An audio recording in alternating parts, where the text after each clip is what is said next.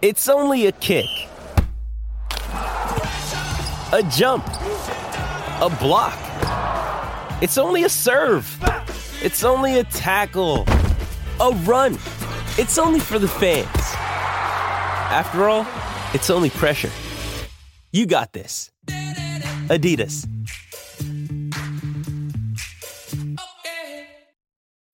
When you need mealtime inspiration, it's worth shopping Kroger, where you'll find over 30,000 mouthwatering choices that excite your inner foodie. And no matter what tasty choice you make, you'll enjoy our everyday low prices, plus extra ways to save, like digital coupons worth over $600 each week. You can also save up to $1 off per gallon at the pump with fuel points. More savings and more inspiring flavors make shopping Kroger worth it every time. Kroger, fresh for everyone. Fuel restrictions apply. This episode is brought to you by Shopify. Whether you're selling a little or a lot, Shopify helps you do your thing, however you cha-ching. From the launch your online shop stage, all the way to the we just hit a million orders stage. No matter what stage you're in, Shopify's there to help you grow. Sign up for a $1 per month trial period at shopify.com slash special offer, all lowercase. That's shopify.com slash special offer.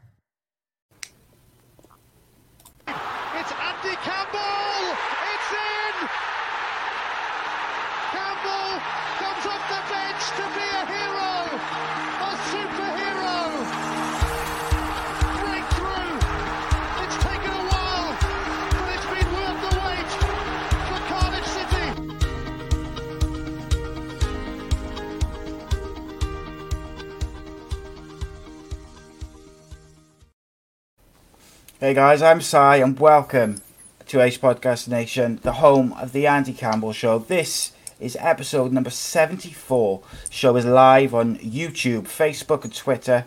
Ace Podcast Nation also your home to many other great shows and series, top guests, expert analysts, and more. So please give us a follow on social media and, of course, subscribe to the YouTube channel. Best way to support us. You can get the audio versions at uh, all the usual podcast and radio platforms. And of course, you can follow the show if you want to streamline your experience and just want to focus on the football shows and talk football by following uh, the Andy Campbell shows at at AC Footy uh, at AC Footy Show. Sorry, I got confused there. And that's on Twitter, Instagram, and Facebook. So uh, just as we wait for the chat to uh, to fill up with the late the late comers, uh, big shout out and thank you to Black Diamond Sports for all their support. Black Diamond Sports, of course, is a global sports agency representing sports stars from around the world. For more information, you can visit their social media pages as well as their brand new website. The links to which are in the description, as well as the, the closing credits at the end of the show. And uh, today's sponsor, as per usual, is Bespoke Financial. Big thank you to them. And uh, here's just a quick word from them as well.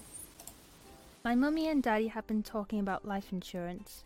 It sounds like something to protect my brother and me, but I don't really understand. Then my auntie Louise told mummy about Bespoke Financial Teesside. She said they're a local company who helped her with her life insurance. Mummy got in touch, and because they're based locally, a man called Darren was able to come to our house. He was really friendly. Darren stayed for a cup of tea and made it all really easy to understand. He said that life insurance will protect our home and family if anything bad were to happen. Like if mummy or daddy got sick, then we'd get enough money to take care of us, and our house would be paid for so we wouldn't get taken away. After an hour, Darren said goodbye, and mummy and daddy seemed a lot happier. Once it was all sorted, we could all relax and watch a film together as a family. I don't know why they didn't do it sooner.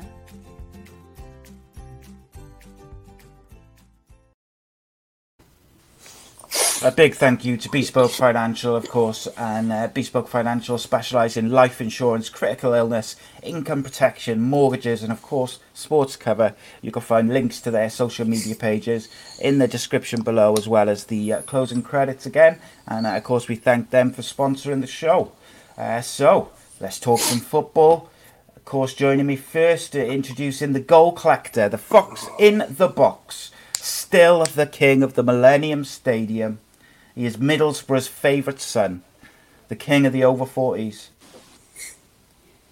Davy Jones's favourite son. Mr. Andy Campbell, how are you, mate? I'm good, mate. Yeah, Um, it's uh, it's great to have uh, have a guest on that I've played with. Um, so I'm really looking forward to this one. Bit, a little bit like a like a kid in the sweet shop. So yeah, uh, it'll be it'll be a good show. It's a reunion, mate. A reunion. Sort of, yeah, yeah. But uh, yeah, today's guest started his professional career at Manchester United before playing for almost an endless list of top clubs, including Royal Antwerp, Reading, Burnley, West Ham United, Stoke City, Norwich, MK Dons, and more. Making nearly 500 career appearances, scoring 43 goals, representing England under 21s. It is my absolute pleasure to introduce Mr. Luke Chadwick. Welcome, Luke. How are you, mate? Yeah, all good. Thanks for having me on. Uh, thanks for coming on, Luke. As I say, it's uh, it's nice to have a um, somebody from uh, my generation, somebody that I was lucky enough to play with. So it was uh, it was always a it was always a pleasure to uh, to play with you. It was always a and it was a, always a good crack as well. Because we always had a we always a good la- we always had a good laugh our generation, didn't we? Yeah, yeah, it was a good good time. It's been a while. It's been a while. I remember. It's been the, too long, um, mate. I think I'll be honest. It's been far too long. A fair Far few years ago that we Yeah. played together. Far too long. We've lost uh, we've lost a lot of hair in the meantime between Yeah, us. All gone. All gone now. Sarah looks Oh, like he's got long hair. Yeah, he's coming back. I'm going to grow it back out, I think. Um, very briefly, I'm just going to address a comment in the chat. Richie Thomas says uh, he just wants to know what I thought of Kieffer Moore's performance over the weekend because I slated Cardiff on Friday. I will address it on Friday, Richie, because this is not the championship show, but uh, set piece merchant, he? anyway, um, so to start off the show, look, we're going to go with the the quick fire questions, the magnificent seven, seven quick fire questions, and uh, just to answer the first thing which comes to mind. So.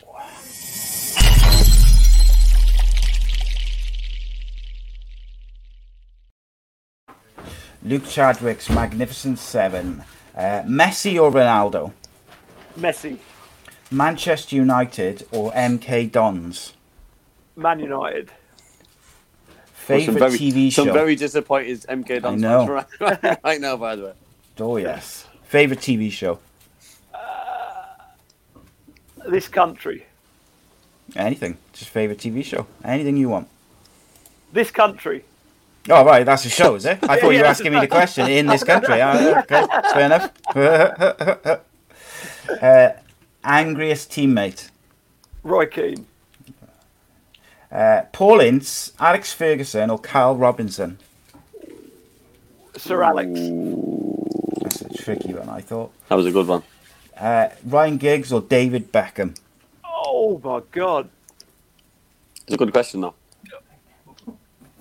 Beckham. And uh, You, you, great- you've upset you've upset a lot of people, including I know. on the show. Alright, so I'm a Rodri fan. Uh, greatest, greatest English Englishman of all time. Oh my God. Oh no, actually, the greatest Englishman who ever lived is actually technically the question. We've had Don't some have unbelievable football. answers, haven't we? We've had some unbelievable answers. Doesn't have to be football related. That one. I'll have to go with a fictional character, Alan Partridge. Oh, Oh, I like that. that. I like, that, a I lot. like that. We've had some. We've had some like very that a lot. random, haven't we? Very random outside the box questions. We've had some. Uh, that's another excellent answer, by the way. Oh, well, that's why it's good, isn't it? Because literally everyone is going to say something completely different, and because you're put on the spot as well, it's like it just puts you on the spot. Then you You did. You did. You did put him on the spot, side, didn't you? You didn't have put him on the spot with a few of those. Well, oh, by the way. Yeah, well, I like to. I like to. Uh, I like to test the guests. Let the people. All for uh, all for the people to get to know you, Luke. Before we That's delve it, yeah. into uh, the good stuff shortly. That's it. That's it. I think we're not bad, anyway. They weren't No, as they bad. Who had the bad ones? It was uh, David Cotterill had a couple of bad ones, didn't he? Yeah, there's been a, when when there's been a little bit of a controversy. We've um, we've stitched a little bit there. David Cotterill got Cardiff or Swansea, which Okay. didn't go down very well. But hey ho, bit of fun, wasn't it? Yeah. Bit of fun. Might not talk to us again, but Bit of fun. it's all No, he's, He's- he's coming he's back. been on the He's show now, coming back. so, um, yeah. So what we like to do, uh, Luke, before we sort of delve into your career and stuff, uh, we do any other business where we pick a couple of stories from the the football world over the weekend or the past week, just have a little chat about them. And uh, as an ex Man United player, I wanted to pick your brains on a couple of bits from uh, Man United over the weekend and the last week. Not so much their performance because that was garbage. And I'm not really interested in that. I'm more interested in uh, the comments which Ole Gunnar Solskjaer made. He was not a happy camper on Friday in his press conference over basically Mason Greenwood. They've spent the last year, uh, as Man United have done for many years, as I'm sure you you know you ought to be aware from your time there, is they uh, he didn't do any interviews apart from on their own TV channel. Uh, they kept him well, you know, out of the limelight. Kept, kept his feet on the ground. He went for his first trip to England, uh, and then he was in front of the the media. I think it was the first day or the first morning he was there. Um, so I don't think Solskjaer was too happy about that, and uh, he kind of criticised their treatment of him. Um, and I guess I wanted to know your opinion of that, and also like sort of shine a light on it for us on you know Manchester United's protection of those young players. Like we didn't hear from Ryan Giggs. It felt like for like the first ten years of his career. Yeah, I think at Manchester United there is a case they do try and protect their young players and keep them out the media as much as possible. I remember myself as a young player, I never really spoke to the press at all. That might have been because they weren't that interested in what I had to say, but it was just a case of shielding players. I think with the whether that's a good thing or not, I'm not so sure in this day and age. I think things have changed a lot in terms of Ryan Giggs from 25 years ago, however long it was, where there is so much attention, so much media coverage. It, it probably is a good idea to get younger players in front of the camera at an early age and to, to get comfortable with it. Obviously, I'm not sure it was the best idea from England to throw Greenwood straight in front of the press, considering he'd not really done any of that sort of thing before. And I'm sure there was plenty of other more experienced players that could have done that press conference. Obviously, the next thing that happened is Greenwood having a, a girl in his room or whatever with Phil Foden, which is, of course, probably not the best thing to do at any stage of your career when you're away for England, particularly though when you're on your, your first trip. And then obviously Yeah. the media storm around that is always going to be huge. So obviously Mason brought that on himself by getting himself in that situation. I can understand Solskjaer's frustration to a certain extent of Greenwood being thrown in the first instance in front of the press, but other than that, I think Mason Greenwood's put on a bit of trouble himself. A young lad, I'm sure he'll learn a lot from it, but he's going to have to deal with that. The club's going to have to deal with that, and it's not helped, of course, with such a inept performance from the team in the, the No. first game of the season, particularly with Greenwood being left out, probably because of the the England situation. Had ended last season as probably United's best player, so it was a a big loss of only playing the second half. So I understand all his frustration for the first instance, but other than that, I think Mason's brought on the the negative co- press coverage himself, really. Yeah, you say there, 100%. Luke. You say um, you mentioned Ryan Giggs there, and I'm gonna I'm gonna throw obviously some other quick names at you. So I'll go Paul Scholes, David Beckham, um, probably Gary Neville to a certain degree, um, uh, and obviously Ryan Giggs. That if if Manchester United or the players themselves knew they were going to be world superstars like they were, um, do you think then that they probably should have been put into the cameras a little bit to give them some experience? Because obviously David Beckham was thrown into the limelight um, probably more than most with um, getting married to a Spice Girl, getting sent off in a World Cup fi- World Cup quarter final against Argentina. Um, Paul Scholes was relentless, never, never, ever, ever went in front of a camera. But then now he's on, he's on TV. Um, probably similar to Michael Owen uh, to a certain degree. That these players didn't do it as a, as young players, and now they go on TV and they get a lot of stick for being um, probably one-toned or um, being boring, which I don't believe. By the way, I, I, I find them really exciting um, to listen to, but they do seem to get a lot of stick on social media and by, by other reporters for, for those kind of reasons. And I think it's unfair. But would that would it have helped if they had a little bit more experience as younger people or younger players? Yeah, I think so. I think definitely it's good, particularly now. Obviously, back then it wasn't. It was obviously a huge industry, a huge game, a huge club, Manchester United. But even between 20 years ago and now, that it's gone up so much in terms of the coverage that's given to the players and everything that they have to be media trained. Really, they have to be know how to to speak in a in front of a camera, how to express mm. themselves because that that's as much as the game as the football is now. You mentioned Paul Scholes there, who didn't really do any interviews throughout his whole career. I don't think a player of his standard standing could probably get away with not doing that in this day and age, the way that the the mm. game is now, because it is it's such a huge business. But you look at you look at social media. You know, like uh, around about interviews. Interviews can be done in so so many ways, can't they? They could be done over Zoom, um, Streamyard like this. They can be done over uh, just a, a phone being stuck in your face in a restaurant or in a in a, in a shop that, that, that someone has uh, asking you a question and, and, and that whatever you say is, is out there forever because you know what I mean if you get caught on the spot sometimes I think it's so unfair for uh, for young players nowadays to for social media to um, to punish people over and over because if you do make a mistake because let's be honest everyone's young once you know we've all made mistakes as young people said something we shouldn't have to the wrong person at the wrong time but luckily enough for well for for me and for when I played when you played that those mistakes do get forgotten about over a short space of time because they can't be getting brought up via video message or um, social media and retweeted and shared, etc. And it, it must be so hard nowadays for a player to concentrate solely on football when social media is so rife. Here's a question for both of you, quickly. Sorry to interject there, Luke. I just want to ask both of you this question while Andy was talking about it.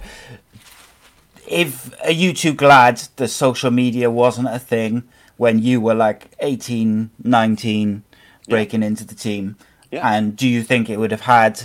Do you think you'd have at some point posted something or got caught out on you know having beers or something? Just not necessarily massive, but just there would have been some sort of mistake because you're growing up in the public eye, and I think social media has made that a lot harder for young players.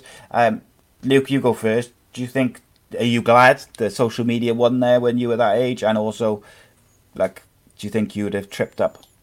Yeah, hundred percent. I think you'd be lying. I think any young player would be lying if they said they, they wouldn't have tripped up at some point. We've all done something stupid, and you, if you do that now, you you do get caught out because there's always a, a camera phone or someone's seen it, and it's all over social media. So one hundred percent, I would have got caught out. Like I think most people would have, and it's probably back then, twenty five years ago, however long it was.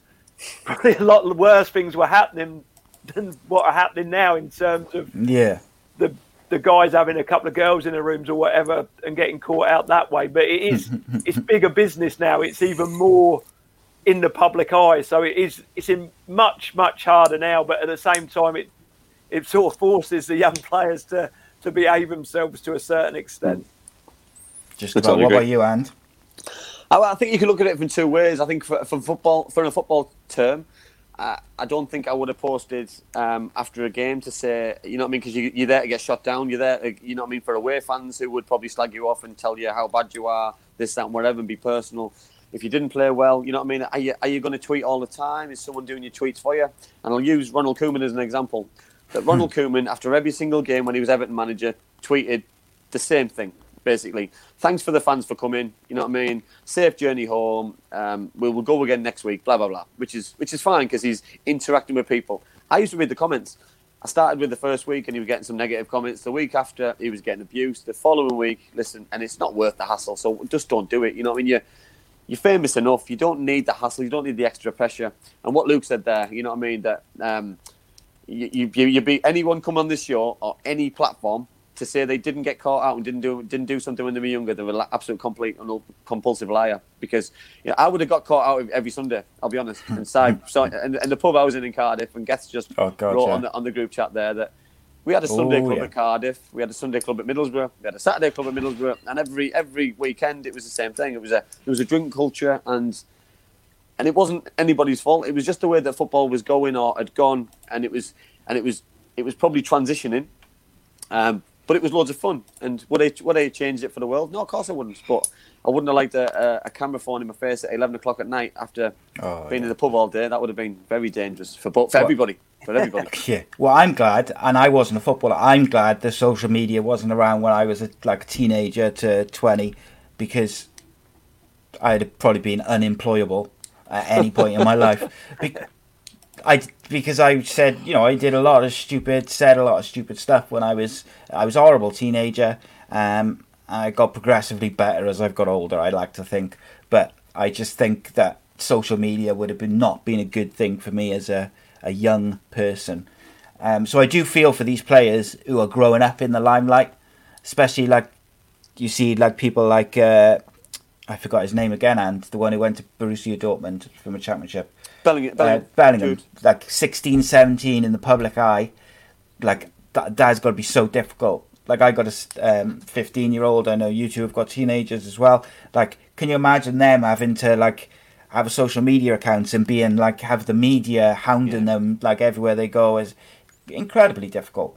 But Um, on, on, on that though, because there is a positive what comes out of obviously negatives and things, and, and the way that Jude's handled himself Oh, over it's, social media is absolutely fantastic. By the way, because um, obviously the story, Luke, with um, them retiring his shirt from last year, which is just which, which which wasn't his choice, by the way. He's just got he got landed with something which was out of his control. But the way that he's handled the banter, the way that he's handled. Um, Probably the unkindness as well. It was it was just amazing. And you know what? Whoever's advising him, or if he's doing it himself, or it's his family, or his or his brothers, fair play to him because you know what? He's come out with a lot more credit, and he's allowed his football to go and do the talking in, in Germany, and he started off like a house on fire. He's doing really well, um, and uh, hopefully he can carry on. Yeah, definitely. I think that just shows how maybe it is the social media side of it and the positive side of it, the way that young players like himself have, have handled themselves and shown the positive way around it and how to um, use Twitter, Facebook, whatever it is, in a real positive manner to Yeah. build your profile. Yeah, I totally agree, Luke. I, I, I think you know what I mean. Social media can be it can be a tool for good, and also it can be a tool for bad. It depends how you use it. You know that I'm a I'm a huge ad- advocate for me that, that Facebook, Twitter, Instagram, LinkedIn, whatever you Snapchat, whatever you want to, whatever, whatever anybody wants to use, use it, but use it with your own name and whatever you write and whatever you say to people, if that's good or bad, live and die by it. Live and Spot die on. by it. Because if you're going to say something nasty to me, that's fine. That's absolutely fine. You know what I mean? You want to insult my family? You've got that. You you can you can write whatever you want, but I want to see who's writing it, and I want to see and I want to see everyone else to know who's written it because that's somebody's son, daughter, brother, sister. Yeah. Uh, But you know what else, hand as well to that? There's another aspect to that is that whether it's celebrities, people generally, young people particularly, is people make mistakes. Anyone who tells you they've never made a mistake is a liar. Everybody Okay. has made mistakes. Now, I believe that if you make a mistake, you should be given the opportunity to show that you've grown and that you're sorry and that you can learn from it and you can improve as a person to a certain extent. Obviously, like when you start breaking the law and things like that are slightly different. But if it's just like a stupid tweet from when you were 14 and you see some people, celebrities, getting, you know, dragged up on it, like 15, 20 years later, or whatever it is, you know, a long time later, I, th- I, I find that troubling. But I believe that everyone, you know, everyone makes mistakes and you should be allowed to grow by it. If you keep making the same mistake, then obviously there's a different road. But Yeah, that's ultimately, agree. these are young totally agree. people growing up in the public eye. Um, totally okay, agree. Just, just, just to finish on this social media Yeah. one, by the way. Anybody who doesn't follow Luke on social media, by the way, it, it does brighten up your day. By the way, there's some, the- just the, the, the tweets that you do, um, you know what I mean, are so funny. The, the LinkedIn's what you, what you put on, you know what I mean, are, are just amazing. So anybody who doesn't follow him, follow him just to cheer yourself up on a, on a Monday morning or a weekend or whatever day he, he puts things out because they are absolutely superb. Mate. So carry them on, please, please, please do. Thank you. spot on. So, um, last bit of any other business, and I know you wanted to talk about um, the crowds being back in football to a certain Crowd. degree. It's not a crowd, Um, wasn't it? we Wasn't talked about it a little bit on Friday, didn't we? About like that the the numbers were almost not worth it, um, and with the grounds the way they are in this day and age, there's enough room to have more than a thousand fans there and still stick to the, you know, the regulations of social distancing and this. The only issue maybe is. Uh, kind of in the foyers and things like that, but I think you can do more than a thousand, and you can certainly work it better than what they are at the moment. But uh, what did you think of it? Um, I just think I just thought it looked just looked silly, you know. You know, I, I got I got an opportunity to go to the game, and I, I didn't go to the game because I wanted to see what it was going to look like, and I watched it on the TV, and what I look, what I saw from, from my own eyes was it just looked ridiculous, you know. But ev- there was no no two people sat with each other. You know what I mean? So that's that's the son or daughter, husband, wife, brother and sister, whatever that may be. They were sitting um, with the seats gap, and I just it just didn't look right for me. You know that a thousand people for me, if that's a thousand people in a 40 40,000 all-seater stadium, it's going to be a thousand people in a 7,000 seater stadium. It just doesn't make sense to have a percentage, and the percentage could have worked. They could have opened two sides of the stadium. You know what I mean? So opposite from each other. They could have opened behind the goals. I just think a thousand fans, there, there was no point. You know what I mean? And and, and then I heard um, Kevin Blackwell saying that the fans made a difference. That, that's brilliant. But 10,000 fans would have made a bigger difference, and Middlesbrough could have got the much needed points that they need because. You know what I mean? They're, used to playing in front of big players. You know, we just spoke off air there about um, about personally how fans made a huge impact on my career and how they made an impact on my game day and my, my preparation and how I felt during the game. I couldn't imagine listening to individuals during a game. You know what I mean? Being a, an adult and playing for competitive three points, it would it'd be very surreal and very strange. And uh, listen, it's great to have football back. It's great to have fans back in, but for me, we can have more and, and just you know what I mean. If because I look I look at what's going on in the government at the minute and what what, what I'm listening to in, in the local area, that we had a thousand fans back on Saturday. And potentially we're going back in lockdown in a week. So how does how does this work? What's the point in having fans back if we're, we're going to go back into lockdown? It just doesn't make sense to me. The whole thing. Yeah, it's it's troubling um, with it regards to the guidance and everything. It changes week to week, doesn't it? And it's frustrating because no one really knows where they stand and no one really knows what to do. But um, in terms of the football crowds, look, you can't fill the stadiums up as at the moment. We know that, but there's got to be a better way to do it. Um, I just don't see how a thousand fans can make that much of a difference because as you know, like in a football stadium or whatever, um, not every single fan makes a noise and shouts and sings. So when you yeah. like portion that out of a thousand, if you're lucky, half of them will sing and shout, maybe a bit more because this, they know that there's not many there. I just wonder, is there a way to get bigger crowds in without making it, you know, without breaking the government's guidelines. What did you think of it, Luke? And like, what do you think of it going forwards? Yeah, I can understand it to a certain extent. Obviously, safety is paramount. I think the whole situation, the messaging has been so mixed. I don't think anyone really knows what's safe, what's not safe, how many people can sit together, how many people can't. So they've got to get fans in somehow. There's a thousand this week hope maybe in two weeks there's more and it just keeps going up, going up, mm. making sure that things are safe. It's it's a bit of a mess at the moment to be fair. Thank God they are back playing football, so we've got something to watch on the telly. Hopefully sooner rather than later there's there's fans back in because I'm sure everyone agrees it's not the same spectacle. It's not got the nothing about it really without it, but without it's better than nothing. It's better than nothing at the moment, and yeah. hopefully things will just slowly improve. And before we know it, there'll be 40, 50, 60,000 fans back in stadiums. Yeah, fingers, fingers crossed. But uh, uh, also, also, oh, sorry, sorry to put it. Sorry, I, mean, I was going to just um, ask a question from there. Luke, what's, um, how does you know? Obviously, obviously you've um, you know, I mean, your one your sons play for play football. Obviously, you've still got close links with Cambridge United.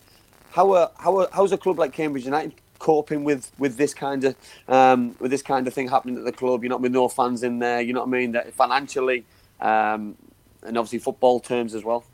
Yeah, it's to be fair, Cambridge have started the season are absolutely flying, so perhaps yeah, they are they're, um, they're yeah. better without fans in the stadium. I think Cambridge were used and they had a thousand fans come in for the for the Fulham game in the, the Johnstone's Paint Trophy or whatever it's called now, and they had fans go into that, which was obviously great for the club and it was real positive news. In terms of financially, it's a struggle for Cambridge. It's a struggle for for every single League One, League Two club because the majority of the the finance comes from the gate receipts, people coming through the turnstile. So I think there's only a, a certain amount of shelf, shelf life to it, unless there's going to be money filtered down from the Premier League or wherever it comes from, because the clubs just won't be able to survive long term without supporters in the stadium. Yeah, which is such a shame, isn't it? Um, so you've got a couple of good questions. Yeah, yeah, yeah. I got a couple there which kind of fit into this uh, this subject. So we got uh, Richie asked a quick question for Andy and Luke. How would you both feel if you were playing during this current situation? Would it have an impact on your your confidence to play, etc.? Uh, Luke, you go first, mate. I think it'd have a like you play football. You want to be a footballer as a as a child. The thing you want to do is play in front of thousands and thousands of supporters. That's what the dream is when you're growing up. So for it for them not to be there, I think it would it would have an impact without a doubt. I think you sort of see in the games now that you watch on the telly, they all start quite slowly. It's not got the same pace to the game, not the same intensity. Because I think that comes from the crowd. It sort of builds you up and has you run around a little bit more, run around a little bit faster. So it definitely have a, a detrimental impact, in my opinion, on on the majority of players' performance. Obviously, if you're going through a bit of a bad time and you're getting a load of stick off mm-hmm. the fans, it might be a quite nice environment to be in because there's no crowd in the stadium. But I think it is there's no benefit from there not being crowd in the stadiums, obviously apart from the safety aspect due to the, the current situation. Yeah, what about you, And? Would you have uh, struggled with it, do you think? I, I, yeah, I, I enjoyed, the same as Luke, I enjoyed, I wanted to be a footballer because it was about playing in front of crowds. I watched my heroes as a, as a, as a fan uh, at Ayresome Park watching Middlesbrough, and I, I used to love going there and, and, and wanting to be that person one day on the pitch with, with supporters all around four stadiums and watching watching those 11 players on the pitch. And, you know what I mean? For me, it, it just reminds me of playing in the reserve team environment. And I, I, I don't think I'd be a, be a big fan of it. You know what I mean? I don't, they don't have a choice, obviously, but. Um, you know, I mean, ideally, you know what I mean. We want fans back in gradually. Yes, safe. Yes, but for me, just we've got to give it a go. But we've got to give it a go probably in more grounds and just just testing it at one ground, for example, because it might not work at all grounds as well. You know that um, depending on um, size of stadium and stuff. So we just need to be a little bit aware. And, and, and I'm more conscious about teams like like what Luke said there, Cambridge. Um, teams who are struggling for money, you know that that Yeah. forget Well- Middlesbrough. You know, I'm not saying Middlesbrough aren't struggling for money and, and things, but for me, a thousand fans um, at the Abbey Stadium would make a huge difference for Cambridge United having having having having that kind of revenue coming through the door. So Well, they're straight. Rob uh, Boyle has just said the, said in the chat uh, chat that breaking news: Merthyr Town have suspended their entire season um, because of the current situation. I know Merthyr went into local lockdown today, but like a, a club the size of Merthyr, who've already, you know, Merthyr Town is the kind of reborn version of Merthyr Tydfil after they went uh, belly up. Um, that's you know for the for the fans of that of Merthyr, that's a frightening situation because you struggle to see how a club that size is going to survive the whole season. Like what? What? What's being played? One, two games, maybe at the most. Um, that's you know, I struggle to see how they'll survive that. I've got to be honest. Um, okay, um, oh, I got to ask this question now, uh, Luke, just because it is an absolute humdinger to get us in the get us in the mood for questions from the live chat. Um, Donna Perry, she pops in once a week, drops a question, and then drops disappears. a, she drops a bomb. She drops a bomb Yeah. and leaves. So she says, uh, Luke, did Andy Campbell, uh, Andy Campbell, Andy Cole, and Teddy Sheringham really not talk to each other off the pitch? And if so, what was the reason?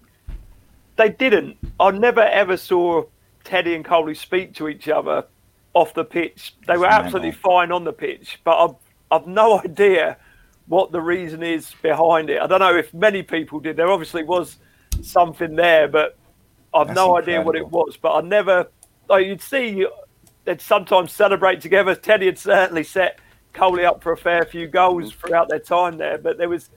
I think there was an underlying issue, but no, I don't know. No one knows what why. it is. Does it, Um, does it does that just show though the professionalism though from the two Oh, players? God, yeah, because I you know that so. you know what I mean that we've all been at football clubs where we uh, we don't get on with everybody. You know what I mean? There's, there's it's very rare that you can you can probably have close friends at football clubs because it's all quite cutthroat. But um, it just shows those two, especially how how professional they were.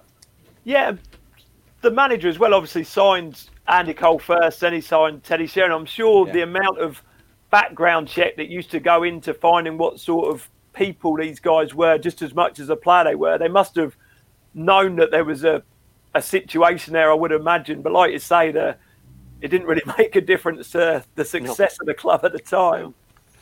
Um, Rob Boyle also asked, uh, just just because Teddy Sheringham's come up, he said, um, "What was it like playing with Teddy Sheringham?"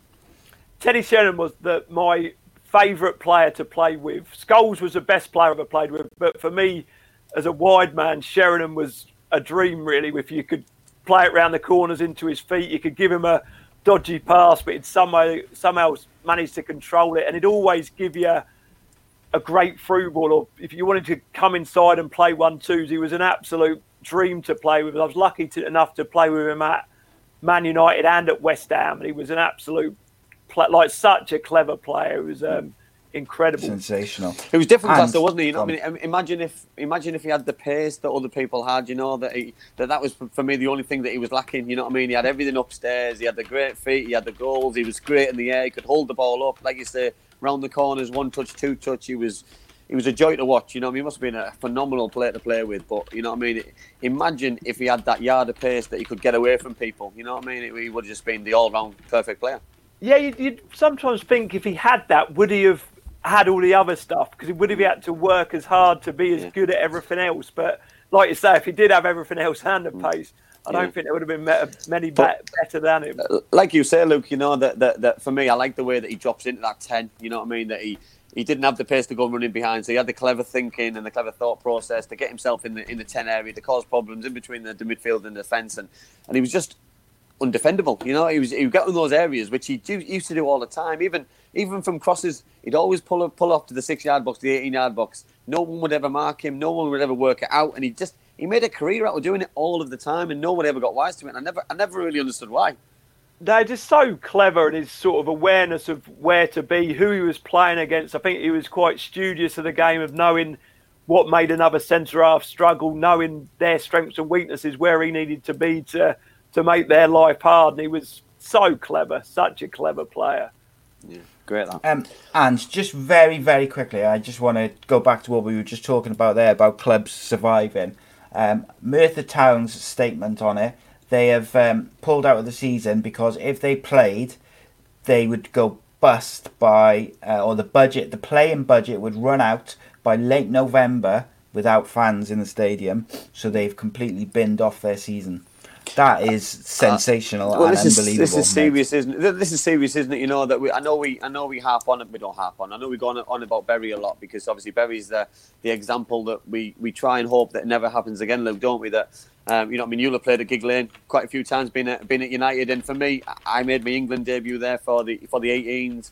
I made I made a, a cup game for Middlesbrough in the Coca-Cola Cup for there against Berry. It was always a lovely ground that I always enjoyed playing there. And for me, when that went bust, it, it left a, a horrible taste in my mouth that that these kind of owners don't really have a care for the football club. They're in it for themselves. The, the players don't are, are just a number. Um, the fans don't really care about. And I just hope this doesn't happen again to anybody else because 92 football league clubs. You know what I mean? We need to keep as many as we can because you know what I mean. The it's it's it's so important. It's not about the Premier League and the Championship anymore. It's about everybody else. The FA Cup's so special to me, and we need all the clubs we can we can keep hold of.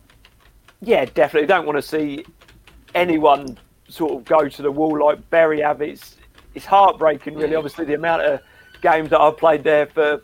Man United reserves, probably more than I played for the first team over there. But it's it's so sad to see for any club because that's the the life and soul of football, isn't it? Them mm. lower leagues, and it, it, it mm. is like you mentioned there. It's not just the Premier League and the Championship. It's them 92 clubs. Obviously, the non-league circuits going through Yeah, real huge, tough times. You mentioned Merthyr there that are pulling out a season. It is it's scary, scary times, and it all comes from no one knows what's happening at the moment. It's so much confusion. Is lower league football like the non-league stuff going to be able to carry on when the latest announcements come out? So it's all it's all mixed up at the moment, and hopefully we'll um we'll get through it soon.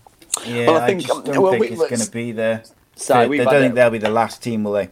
Let's we've had um, we've had a we've had a big uh, well, we've had big debates on here about about the EFL and for me the EFL have, have handled things so badly you know what I mean that, that the championship's allowed to carry on. And League One and League Two don't don't finish. And you know I mean certain clubs have been promoted or in the playoffs. You know, it's points per game. You know I, mean? I still listen Luke I, I'm quite good at maths. I really enjoy maths but I still can't work out this points per game. I still can't work out how, how Ipswich or Sunderland didn't get in the playoffs, but and and Wycombe Wanderers ended up in the championship. It didn't really work out for me, but hey ho, I'm good friends with Gareth Angels, so I'm quite pleased with a couple of their players. It's it's that, that that's worked out a little bit. But when you see big football clubs and and you know what I mean, I, I listened to the Port Vale chairman uh, or chairwoman, isn't she? she and, she? and she was on about um, that she just couldn't afford to keep the club going for the rest of the season, and they had a chance to get promoted, and it has a huge impact on football clubs and, and fans and, and players because as a player, you know yourself, Luke, that you want to.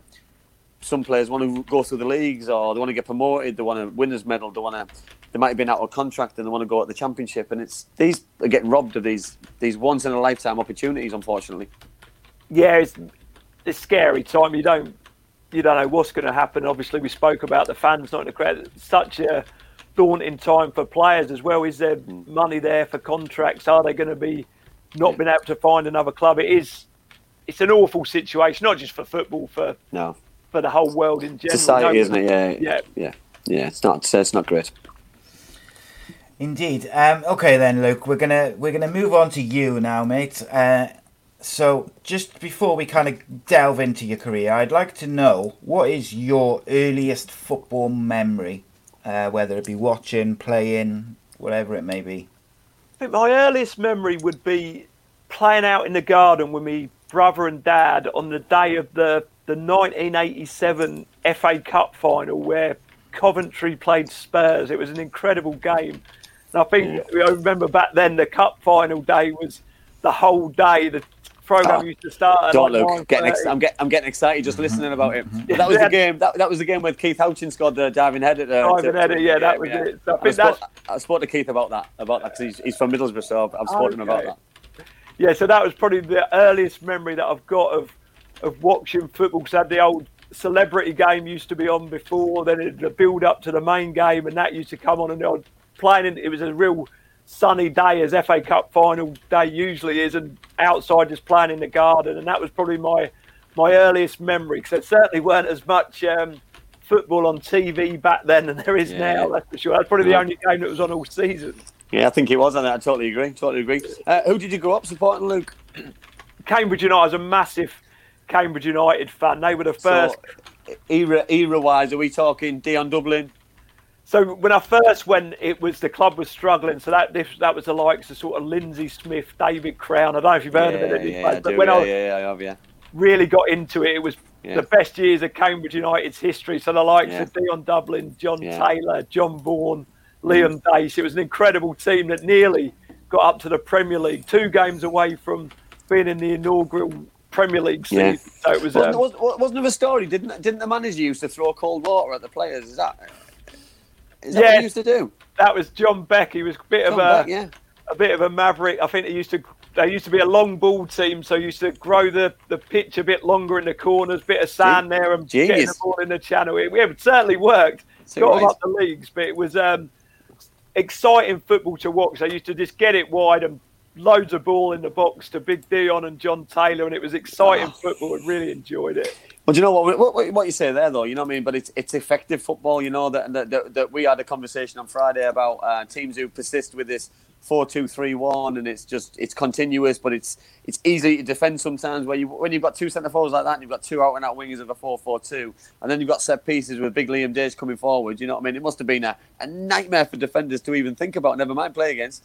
Yeah, there's certainly a lot of goal mouth action. The ball used to be in the box a lot of the time, like you say, play for set place pieces. Real big, strong, powerful team, and it was um, it was a roller coaster. A few years, FA Cup quarter final twice, trip to Highbury, got Dion scored at Highbury, got beat two one, and then Crystal Palace at the Abbey Stadium. Alan Pardew scored the winner for, for Palace that day. So it was um, that was why I fell in love with football was watching Yeah.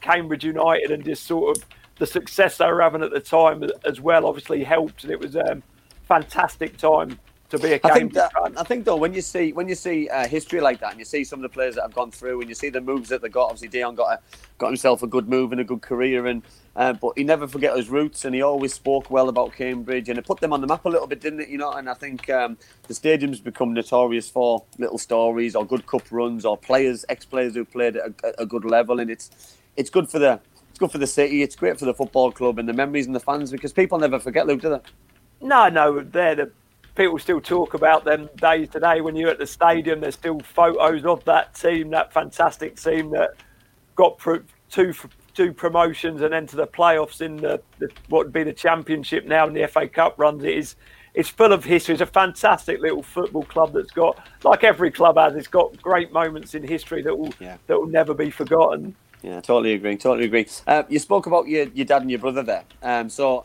um, obviously that was your first memory. But who had the most who had the most influence during your early part and then towards the start of your career?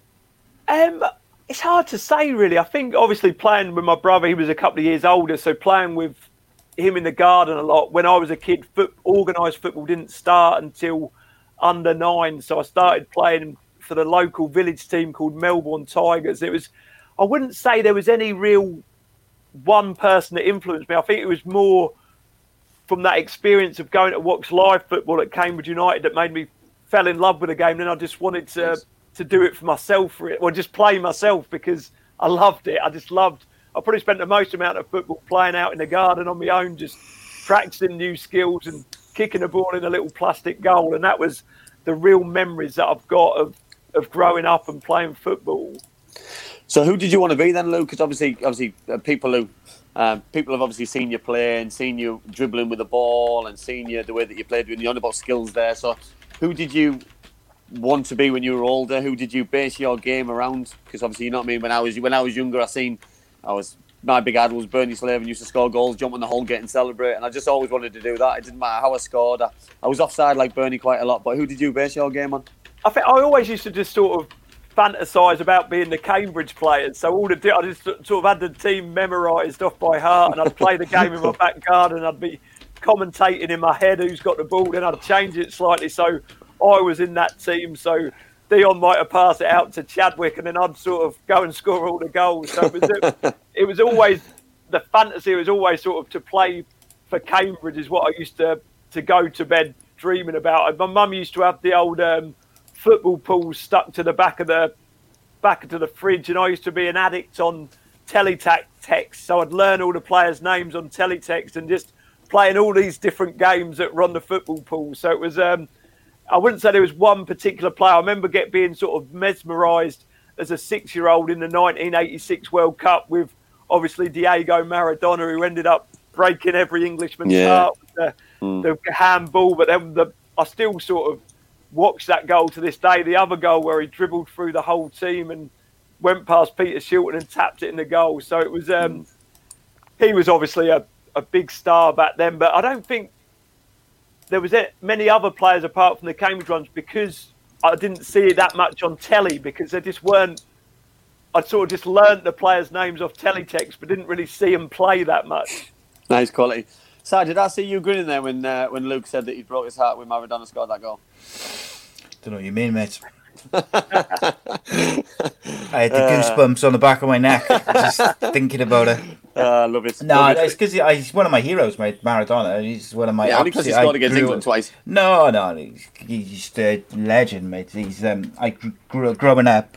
I was obsessed with Maradona and Pele. Like I used to watch VHSs of them both, and just oh, repeatedly. Like I just could. I used to try and copy all their tricks. Now to showing your age, and- by the way. The Wow. VHS. Betamax, wasn't it? yeah, I used to, but I used to. I also used to copy where, like, where they used to get fouled, and like get up, and try and keep running, or where they would push players off We were trying to two foot them and stuff. And I think that's a lost art these days because hmm. players obviously go down, you know, from the slightest of touches, whereas like when I was growing up, and I'm sure the same for you guys, you you would do anything you could to stay on your feet, keep hold of the ball because you wanted to score. It's it's it's bizarre. I think I think the tackles I think the tackles back when we played and certainly back when they played were a lot worse than they are Yeah, now. You God, know, but people much are protected. You know that you see Messi getting fouled all the time. You know what I mean? He's getting fouled, but a lot of them are tactical. Yeah. You know what I mean? Some of the tackles Not many like- like- nasty ones, is there? Uh, Luke, Luke being a right winger, Stuart Pearce, you know, it doesn't get any harder than that when you play against someone like Stuart Pearce or No. Nigel Winterburn. Those kind of players, they're not there to be nice to you. They're there to hurt you, and they're in the nicest possible way, by the way. You know, and, they- Yeah. and they do, and they do it because it's their job because they want to be the best that they can be. Well, back in the day, they did try and hurt you, didn't they? You know, they would like Yeah. they were trying to take Maradona and Pele out of the game rather than a tactical foul to break up play. Um, Yeah. On the subject of bad tackles, Rob Boyle asked Luke, uh, on a scale of one to ten, how much of a so and so was Roy Keane? Roy Keane was the ultimate captain. He was um, an incredible leader who demanded incredible standards. So I remember, obviously, as a young player at Man United, if you gave the ball away in training, he'd call you every name under the sun, and you'd think, "Oh my God, what a, what am I into here?" But off the pitch, he'd explain why he'd done it, saying that this is what's required to play at a, st- a club like this. So whereas I'm sure you've had that Andy when you've played through with players throughout your career who just continually moaned at you or moaned at other players, and you sort of lose a bit of respect for them because that's all they do. But in terms of Roy Keane, you had the ultimate respect for him because he'd do it every day. He'd Yeah. put in the incredible performance every day, and he'd tell you why he was calling you every name under the sun because he wanted you to be better and he wanted you Yeah. to be able to survive at that at that level of play. Really, so he was Incredible. incredible man. But we used to Were have a you, little, um, Sorry, go on. Go, you carry on, mate. It, like me and the other young lads used to hope and pray that when we played small-sided games that we weren't on his team. if you lost, you was in for it for the rest of the day, really. Well, I was going to ask you, Luke. Were you were you there when he had when he felt when he did that tackle on uh, uh, Haaland? Were you still there then? Yeah, so I actually started that game. That was a, I started that Manchester derby at, at Old Trafford, and incredibly enough, I didn't drive at the time, and Roy Keane picked me up to take me to the game. So, and I had to wait for him. He went missing after the tackle. and I didn't see him for hours, and I was just waiting around the deserted Old Trafford because I couldn't get home. Then he just appeared from nowhere. But it was certainly a, Incredible. a quiet, a quiet car ride home because uh, obviously it was an awful challenge. Yeah. Did he ever like say like because I've ne- I was looking the other day to try and find like a you know like an interview about it and maybe him discussing it, and I couldn't really find anything where he kind of goes into it in detail. I know in his book he talks about the fact that when he did broke uh, when he's when Roy Keane did his cruciate ligaments, uh, Haaland had basically told him he was diving and to get up, and it kind of stemmed from that. But I never heard Roy Keane talk about it in an interview since the tackle. Um, so I was just kind of really wondering, like the insight into it, and if he had said anything further after it to the team or to the you know to you guys, because it was a shocker. yeah, he never never mentioned it. I don't think he's ever sort of. I, I do know on the footage when Roy does his cruciate at Elland Road, you can see sort of Haaland sort of Roy Say Keane's in agony and he's over. Obviously, it doesn't deserve to get a tackle like that, but I've I've no idea of if he regrets it or if it was something he wished Yeah. he, he hadn't have done. But it's it's just a shocking tackle. You're, you're muted, and I don't think he will. I think he's that kind of person who's who's he sticks just by his, uh, um, his things, doesn't he? Yeah, it, Good it, and listen, bad. listen. You know, I mean, for what happened, by the way, you know what I mean. It's not nice. You know what I mean. I think he saw when he did his cruciate healer. He'll remember that, and every Yeah. every day through his rehab, he'll he'll remembered uh, that moment and relived that moment. And and it happens with players. You always remember certain things, and and unfortunately, you know what I mean. He's he's reacted in a way which wasn't very professional, but he's done it because that's what he believed was right. Yeah, there's um, there's a bit of misinformation about that as well. Uh, people say that uh, that tackle ended Alfie uh, Haaland's career. It, it didn't end his career. He played again after that. I don't think he was ever the same. I got to say, but it didn't end his career as I think many people do think that it did. It was uh, not a you know not a great tackle. Let's be honest. No, it wasn't. No. Um, Um, Go on, I- and you go. I, I'd like to. Uh, I, I'd like to ask Luke about Man United because we're talking about Man United now. So obviously, it's it's a quick transition to, to talk about United, and uh, and obviously you you were born in Cambridge, but then signed and played for Man United. So how did that come around? Because you know what I mean. It's obviously a. Um, it must be a, a wider range of scout network. Now I'm guessing they're all over the world and they're all over they're all over the UK. But how did uh, your move um, and your transition to United come around? I think it was playing. uh, You were probably the same at playing schools football as a kid. So for the area team, I'd play for Cambridge schools on a Saturday morning, and I'd also was at Arsenal at the time, so played for the Arsenal Centre of Excellence on a Sunday. But back then, I'm sure you'll agree, it's probably the schools football was probably more competitive than Yeah. playing for a Yeah, it was good. professional club. So it was off the back of that where I was scoring quite a lot of goals for the for my town team against teams in London, teams in the Midlands. So I forged a bit of a reputation, and it was a a Man United scout come and watch me play for for Cambridge, done quite well, and invited me up to to Manchester for a week's trial, and it was off the back of that that I ended up signing for the club as a schoolboy. How did how did that feel, Luke? Because it doesn't get any bigger than Man United. You know that that, that, that when you've gone there for the week, obviously the um, going from going from the level you were playing at to the level then that you were training with, and obviously the training ground have been Carrington, and which is just at the time was the, the, the place to go and play. You know what I mean? I remember I went there as a um, as a schoolboy to play um, to play certain friendly games against uh, I think it was like a, a trio round robin sort of thing, and it was just immaculate training ground. And that was the that was the that was the highest standard at the time. So what was it like to to have the facilities what they had? Yeah, it's obviously amazing. I think originally going up there, I was a real quiet, shy, nervous boy. So it was such a, a big thing for me to go up there. I didn't really like playing for Arsenal that much. I, I was so much more comfortable with my own peers, with my own friends that I could just express myself with. At the same time, at that period, Man United was like the utopia of kids foot. Like all the best kids would end up going to United. Like they'd pick them from around the country. So it was sort of filled with excitement and trepidation when I first went up to Manchester. But the second I stepped in there, I'd never experienced a sort of an environment like it. Everyone seemed so pleased to see you. Everyone was so enthusiastic about you. I just fell in love with the place the second I stepped in there. And then when they signed me, I was always going to sign for them because it was such a, Yeah. it was like a Disneyland for a young footballer Yeah. to play at. Where it was, it was incredible, absolutely incredible.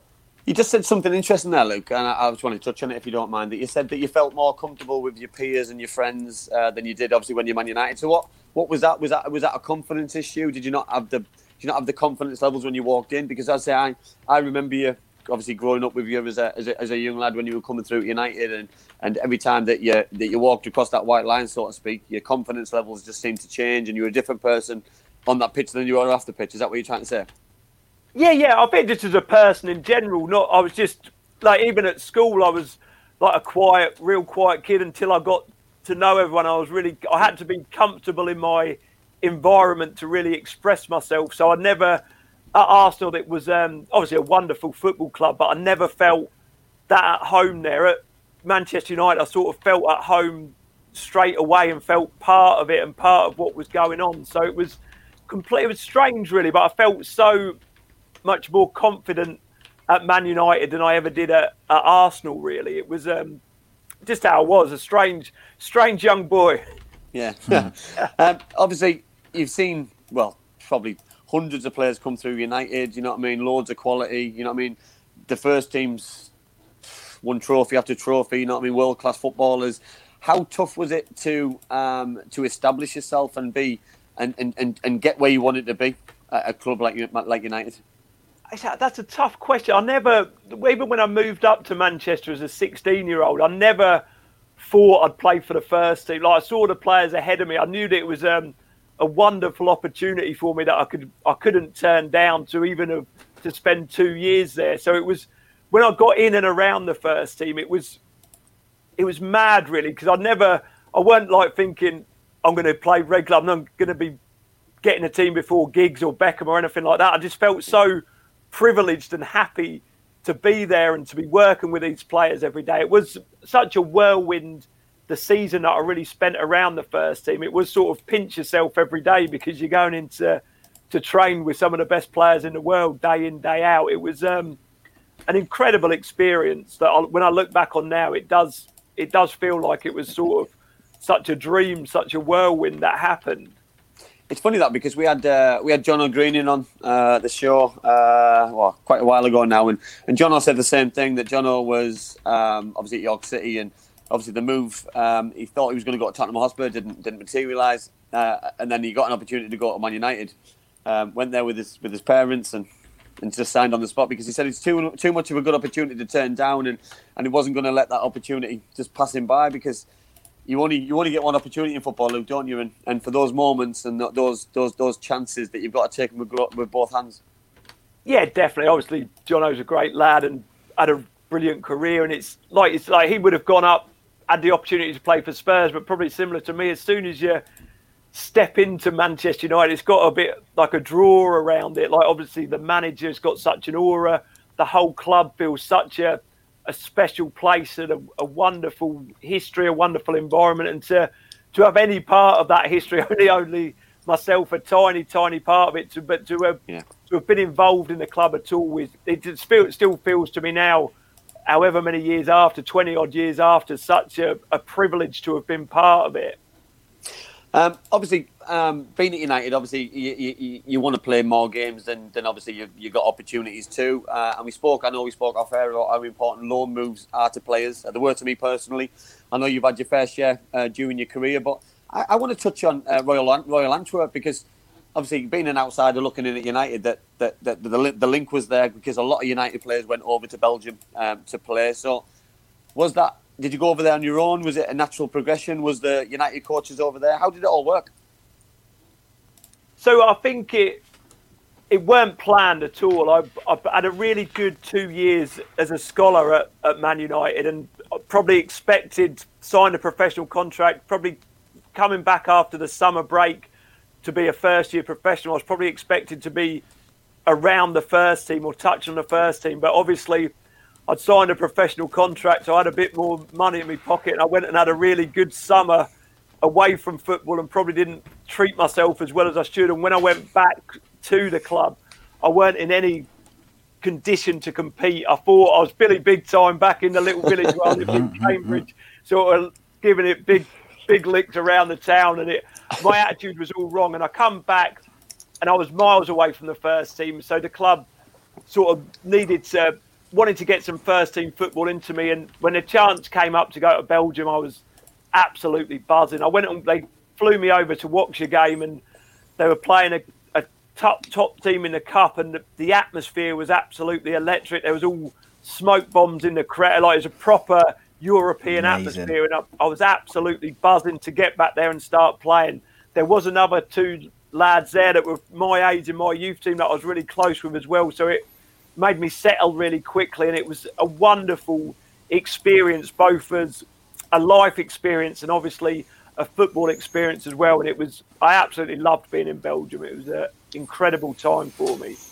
You can only uh, obviously look at the facts um, and obviously the, the, the, the, stats and, and the stats are, are, very very interesting and obviously you must have enjoyed your football because you scored some goals you, you know what I mean you played plenty of games and um, and obviously different styles of football is it is, is it more technical than the, than, than the football you just left or what kind of football was it and did it suit your game? It suited my game in the fact that I was so different to what, what Belgian football was. It was a lot slower in terms of teams would stay on the ball for, for long periods of time, and it was quite tactical and it was played. But I used to just play in a certain way, like I did when I was at United, where every time I get the ball, I just try and run as fast as I could towards the other team's goal, which other teams weren't used to in, in the league that I played in Belgium. So I got a huge amount of success, scored a few goals. The crowd really took to me, which obviously gave me huge confidence as a young player playing his first ever first team games. And I've got seven, eight, nine thousand Bel- maniac Belgian fans singing my name. So it gave me a huge amount of confidence. And I, it was, um, it really made me. I think. I think if that loan move gave me loan move gave me the confidence to believe that I could be a footballer. Although a big ask to go and be a like a mainstay in the, the Manchester United team. You just Was said there, there Luke. Sorry, Si. Um, you just said there how, how how important is supporters to give you confidence? You know, I mean, I know how, how important they were for me, and how probably still hearing good things is nice to hear. But when you play in at a certain club, so Antwerp, for example, how important were the fans to give you that belief in yourself? I think hugely hugely important as a as a young player that I was, and I think as you get older, you sort of realise that the half the fans are going to think you're rubbish, and hopefully half, maybe less than that, think you're quite good. So it was, um, but at that young age of, of first coming through, it, it meant so much, and it was such a buzz to to hear that and to know that you were one of the most popular players. It it, it really did give me huge amount of confidence.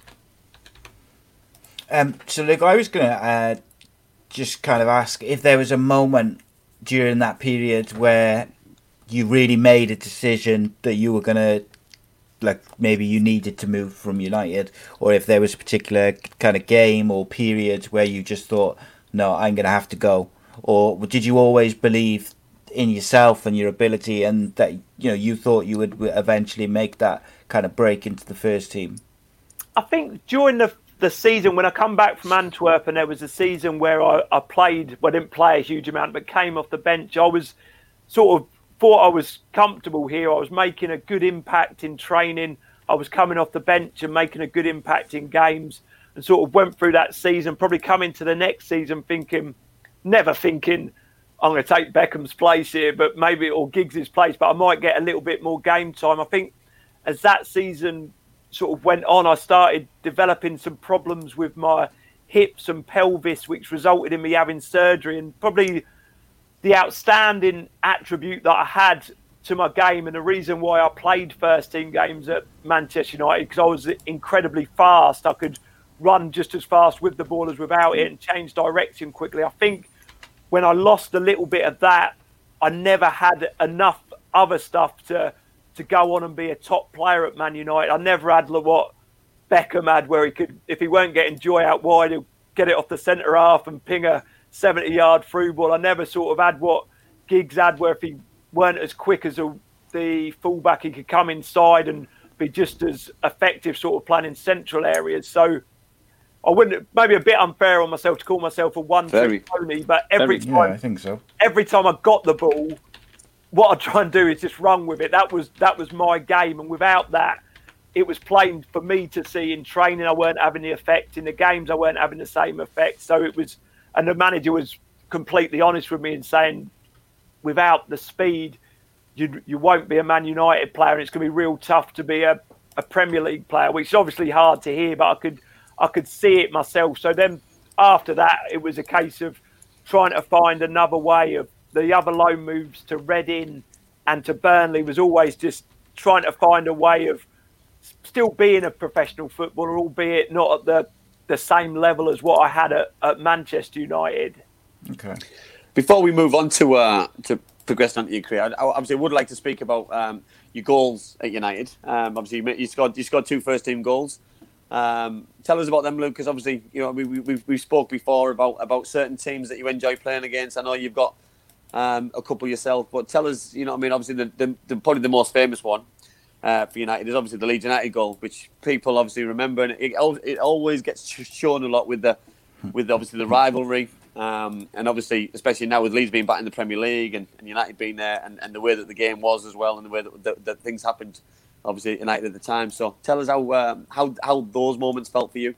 Yeah, obviously you say you see it a lot. That's probably me on my social media. I share it most days. but um, it's more the celebration, though, Luke. Isn't it? You know what I mean? That, that nothing, nothing ever gets you ready for that moment when you score score a goal. Yeah, that the, obviously the Leeds. Got, I scored against Bradford, but the Leeds one was obviously the big one because the yeah. the rivalry was so fierce between the two clubs. I remember coming on at half time because Nicky Butt got injured, and I still it was such a surreal moment, really, because Scholesy put Ole clear on the right, and he's had like a really weak shot. And obviously, Nigel Martyn was one of the best keepers in the Premier League at the time. And I never for a second thought he'd spill it, but somehow he's just pushed it out, and my eyes have just lit up, and the ball's an empty. Even I can't miss this one. I've tapped it in, and I then just run off like um, like a lunatic, just running around and the the players. I, when I watch it back on the um, on the TV or whatever on the internet, you sort of see as I run away, loads of Leeds fans standing up, shouting all sorts of obscenities at me as I'm running around like a lunatic. It was um, without a doubt the, like the highlight moment of my Manchester United career to score. I remember yeah. that that made it one 0 to us, and for the rest of the game, there was probably about half hour left. And I was just sort of hoping and praying that we held on to a 1 0 so I would be credited with scoring the winning goal in such a big game. But it never happened. I think Viduka scored about yeah, nine did, yeah. minutes to go and broke yeah, my heart. Yeah, but it's those moments, though, Luke, isn't it? You know that, that, that those those those moments in football that nobody can ever take away from you. The proud moments that that you've scored at Elland Road, you've scored for United with that red shirt on, and it's just it's just a, a dream which everybody, you know, a cliche, but uh, you know what I mean. You, you've lived the ultimate dream you know what I mean? Which is just absolutely fantastic to uh, to see. And you know what I mean? It's, it's, the joy and the ecstasy in your face. You know what I mean? Because I love to see players obviously do well, and players that I've played with, and uh, and ex teammates and things. And it's it's just great to see the elation because I always said that I never had a, a planned celebration. Um, and there's only one which I ever did have a planned celebration for, by the way. But even even that went out the window a little bit. That it was just just pure elation, pure madness, yeah. pure just me being a bit over the top and a bit daft because I just I just wanted to score goals, but I never really thought the, the implications and what, what followed it. Basically, I just didn't really have a have a plan.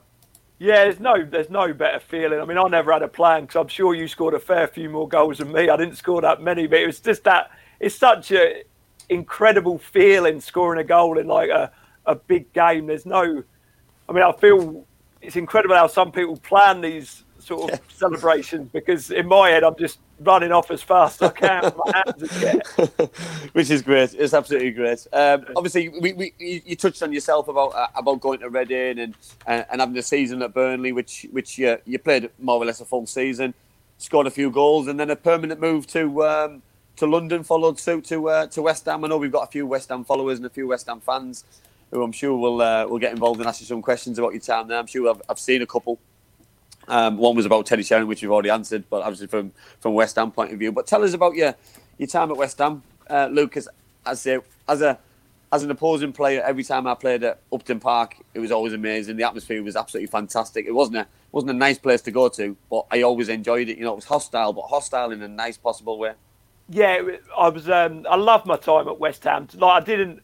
I wouldn't say that I excelled as a player. I probably after leaving Manchester United, going Reading, Burnley, I was always sort of trying to change, transforming the way I played to still be effective and have a career in football. Where I, like I mentioned before, I weren't really that wide man that could just run past players as easily anymore. So probably spent the next four or five seasons truly trying to change my style of play. But in terms of West Ham as a club, like you say, there the atmosphere is electric, particularly under the lights in a night Yeah. game. I think it was. Um, Yeah.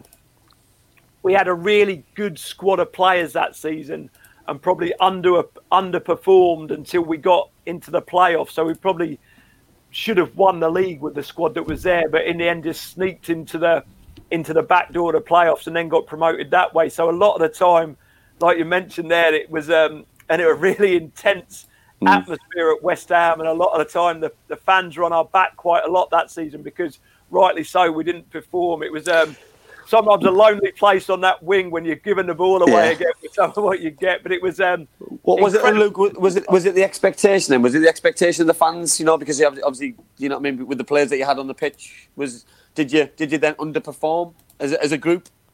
I, I'd say yeah. Obviously, in the end, we got promoted, so you can't say it was an underperformance. But Yeah. throughout the season, a lot Which of is the the be- which is which Luke is the best possible way to get promoted, by the way, in the playoffs, if you can guarantee it. without a doubt, yeah, that sort of and sort of getting in late doors as well. There's there's nothing better than that. I think um, we did underperform. The club lost in the playoff final the year before. I don't know if you remember against Crystal Palace when Yeah. Shipperley scored the winner. Yeah. So it was always um, from the start of the season. The atmosphere was always a little bit. If we weren't going to get a good start, the, the crowd had turned quite quickly. I think in the end, Alan Pardew, Pardew, sorry, deserves so much credit. I've never seen a manager under so much pressure in terms of the fans wanting him out, etc., etc., and really got on his back. But he came through that and he won them, un- won them over, and the, the fans really got behind us in the playoffs against Ipswich. And then the rest is history. I think it was at the Millennium Stadium where Yeah, um, was. Bobby Zamora scored the winner against Preston North End, and it was Yeah. huge for the club to get back in the Premier League. It was such a, a big deal for that to happen. So it was proud to be a part of. I can't say I played a, a huge, huge role in it, but to be in and around the squad for the season was. Um, I love my time at West Ham. It is a proper.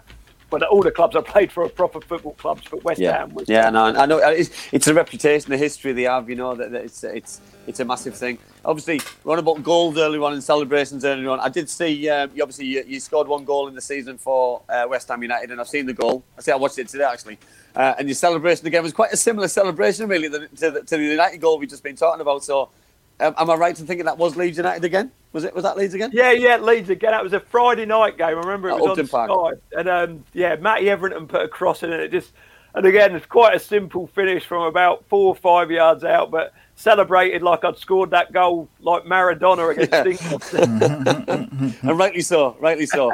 He's one of Um, our uh, he's one of our West Ham fan, West Ham fans, isn't he? Yeah, yeah, I thought you might have one. He asked, uh, "Who's uh, the best player you played with while you were at the Irons?"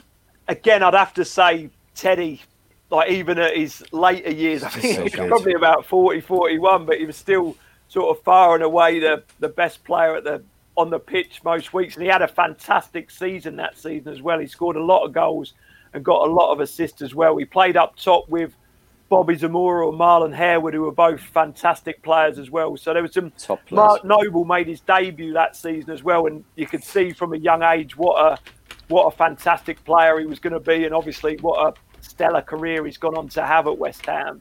Yeah, I, to- I totally agree, and that uh, I think that just shows how every- uh, how old we all are, Luke, doesn't it? That, that Yeah. Mark's still, still still playing now and captain in the side, where he's, he's well, he's managing the whole club really behind the behind the behind the scenes. But um, no, that's fantastic. And and you just mentioned some names there. You know, Bobby Zamora leads the line really well. Marlon Harewood, what a what a player. You know, I mean, what a player. You know, I mean, he had he had all the attributes, didn't he? Coming through at Nottingham Forest. Signing at West Ham, he was just a, a proper centre forward who every defender must have hated to play against. Yeah, absolute handful, like pace, power, good finish as well. To be fair to him, him and Zamora obviously went both went on to have good good Premier League careers. I think well. Zamora was one of the most underrated Premier League strikers that there's been. Um, he's right up there. For, if you look at his record and his performances in the Premier League and in the Championship, he's massively underrated in my opinion. Um, his all-round play as well. I thought he was very, very good. Um, I agree. I agree. We've got Uh, lots and lots and lots of questions Yeah, uh, loads. stacking up. Yeah, some of them are on the kind of the same subjects. Some of them are on different subjects. Uh, so I'll see if I can pick out a couple now. Let's have a look. What we got? We've done the Roy King one. We're going to get to that in a minute. Um,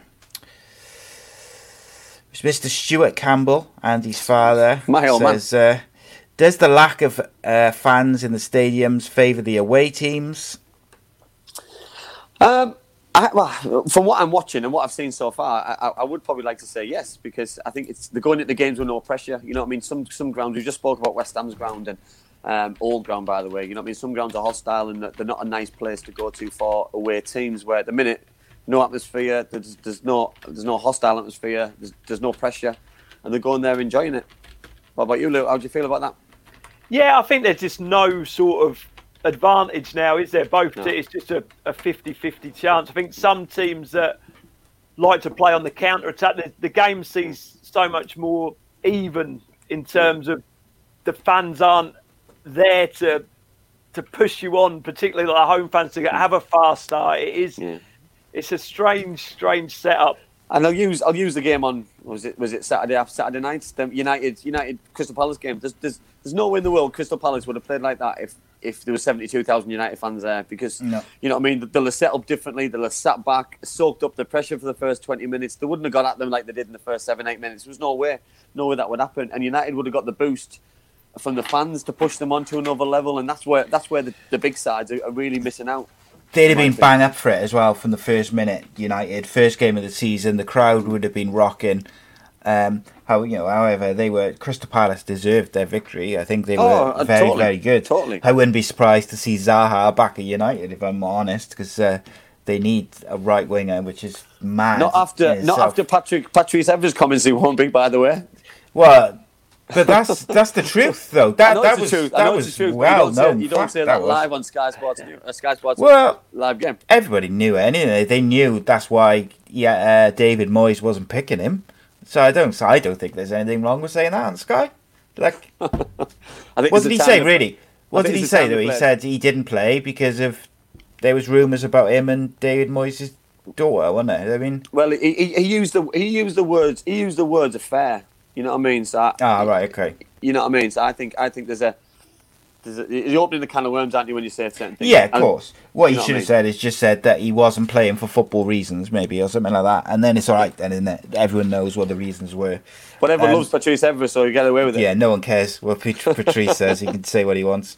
Um, Mr. Stuart Campbell also asked. Uh, Hero, what isn't he? got? He's a hero, He is. He, uh, Hero. legendary questions. He said, Luke, which team in the present Premier League would you suit the most? Or suit your game the Oh, most? that's a good question. That. what That a is question. tough one. Bear in mind, Luke, my dad asks the worst questions on every show. He's pulled out two beauties Yes, already. he's- he, asks, he always asks good questions. I So, think behave yourself. I'd probably say Spurs. Oh, what? a- What? An And- answer. If I and was- if I Jose. was At me, um, Explain, Luke. Explain why. at me, Yeah. at me best, which obviously ain't probably at the level of what the Spurs players are now. But the I like the way the way Son makes them movements in bes- behind, and I'd like Yeah. to. I think I'd really enjoy playing with Harry Kane as well. I like playing with big strikers that have got good quality. That you can play the ball in and they'll hold it up. So I'd probably say Spurs in one of them in the 7, 11 or 10 behind um, Kane. I think that'd suit me quite well. How um, how tall are you, Luke? I am five foot eleven. No, Jose's never playing you, mate. He wouldn't play Gotta me be anyway. six. Gotta be six. Gotta be six foot at least. Gotta be six foot at least. Otherwise, you ain't getting in. Um. Okay, Andy. I know you've got one. Uh, one more subject you want to cover before I finish off with uh, some questions and stuff. So Yeah, uh, look, I, I, I mate. want to focus and, and, and look at um, obviously the most the most games you played in your career was obviously MK Dons. Um, how much did you enjoy that? I loved that. Loved that MK Dons. I think I was. I went to. I was absolutely delighted when I got the move to Norwich. I'm not laughing at you, look. That comment's outrageous, by the way. yeah, I see That comment's outrageous. I was um, playing up at Stoke, and then um, I went from sorry, I went from West Ham to Stoke and moved up to Stoke, and then my family didn't settle, so they came back down south. So I got to move to Norwich, which I was delighted about, but then got a bad injury in my first game and never really settled. So I sort of got the move to MK Dons, which was quite near where I lived. So my whole time at MK was I was so settled, both on the pitch and off the pitch. I was had good structure to my life. I lived 40 minutes from the training ground, so I could live back at home in Cambridge where I grew up. My kids were happy, my wife was happy. It was just um, a real settled period where MK was a great club. I was always treated so well there. The chairman was a great man. I enjoyed working under all the managers that I worked for there. The fans took to me straight away. Good group of players that I worked with, good lads as well. So it was just a real settled period, which probably told on the pitch in terms of as as consistent as I've, as I've been in um, in my And you, career. really. and you also seen the transition, didn't you, of MK? You know that, that, that where they where they are now is just and what and what the, what they've got now is ridiculous. yeah, into like the the facilities and whatnot Yeah, are incredible. facilities-wise, yeah. In- incredible stadium. I think that was a big draw to for me to go there. We had a cup game for Norwich, and I was blown away by the stadium. So when the opportunity went to go there, it was um, a no brainer and somewhere just to go. Obviously, the level below the championship, Yeah. and it. I, just played every week and thoroughly enjoyed it. Really. Ah, and also I want to touch on something before we get some more questions for, from the viewers because obviously they've, they play a huge part in this show. Um, you finished your career at Cambridge, which is obviously a dream come true, I'm guessing. But was that always the plan? Was that something that you'd that you'd always wanted to do, or or, or, or that was the, the, the, the ideal way to finish the career? that it was always the plan. I'm really proud of myself that I ended up doing it. I, obviously, I was still not playing. I was getting older. I knew I was getting a bit older. I was still an important Yeah. player in the squad at MK, but I went and spoke to Karl Robinson and Gary Waddock at the time and told them about my history, told them what my dream was to play for Cambridge, and they the club supported me so much in terms That's of brilliant. going there. That's So brilliant. I actually made contact with Cambridge and sort of told them, look, I'm a big fan of the club. This is what I want to do. And fortunately, they went with the idea, and it was um, like a dream come true to to play there. Like I said, I used to fantasize going to bed as a kid at night about scoring a goal up the Newmarket Road end, which I managed to do. So I'm I'm in an incredibly privileged position Yeah. to say that I actually lived my dream out. So it was um, a something story. I'm really proud of. What a story! What a story that is! What, what, what an amazing story and, and way to finish. But last question on that then is: Was it everything and more to play for your hometown club? it uh, it was mad. Like I've never felt like that on a football field before. I felt so like when I got going, I was fine, but when I scored the goal, I went and s- sort of scored up the Newmarket Road end, like behind one of the goals where I used to stand when I was a teenager, and sort of went over there, celebrated in front of the crowd, and then the lads jumped to me, and then when I was walking back to the the centre circle, I'm not even an emotional guy at all. I'm quite sort of straight laced, but I was and I nearly started crying. I was sort of, I started welling up inside. It was such a the weirdest and most incredible feeling I've ever had on a football pitch throughout my whole my whole life. Really, it was um, it was everything and more without a shadow of a doubt. Good lad. Shows you're human, mate. I guess that shows you're human. Yeah. We're not all robots, are we? When we play football, we're allowed to be human. Absolutely. Yeah. Um, so, look, I just wanted to finish off. Um, as part of Ace Podcast Nation, we do a lot of um, different shows. One of the shows, we a series we do is mental health, and we're also bringing uh, mental health in sport uh, series two back uh, in a week or two. Um, and I wanted to talk to you just briefly about this to finish the show. Uh, it's something which you've discussed uh, in you know in public. You've discussed in various interviews um, about the struggles that you suffered with your mental health, and uh, due, due to generally abuse uh, from people. In particular, I think the thing which stands out for people is the the show which was on BBC. Uh, they think it's all over. Um, and I kind of just really, I was wondering if you had heard from people like Nick Hancock, uh, Gary Lineker, and people like this since you came out and kind of said, no, hang on a minute, I was not okay with this stuff.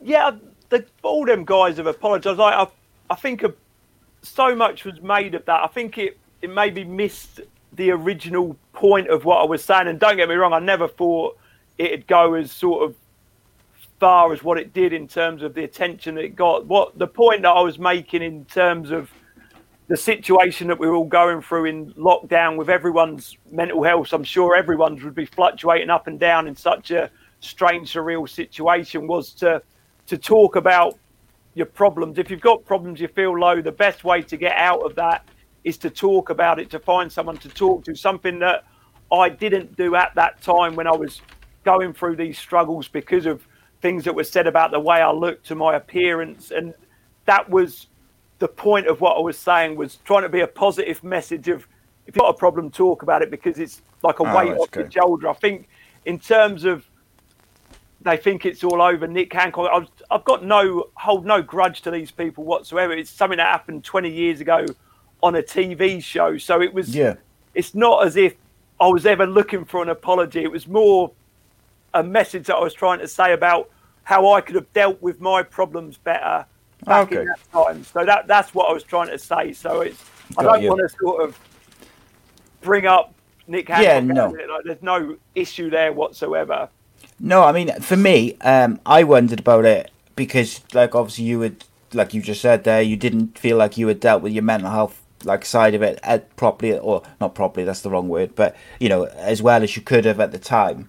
Um, and for me, like, in TV shows like that, you know, where where the the general gist of it is poking fun at sportsmen, etc. I think like if you're poking fun at um like you know ability or like misses or you know bloopers, gags, whatever it may be, I think that's all right. But I feel like they crossed the line a bit, and it was kind of it was week in week out. Um, so it must have been a very difficult period for you. Like there's loads of questions and comments about this in the chat, but I just wanted to read you a couple of the kind of nice comments to finish because people have been filling the chat up on the various platforms of just really nice comments just about you and the like how you've come across. Uh, so Donna said, um, "Luke, I saw your interview on BBC Breakfast News during the first lockdown. Uh, was shocked about what you went through. You come across then and now as so bubbly and smiley. It must have been a very small minority."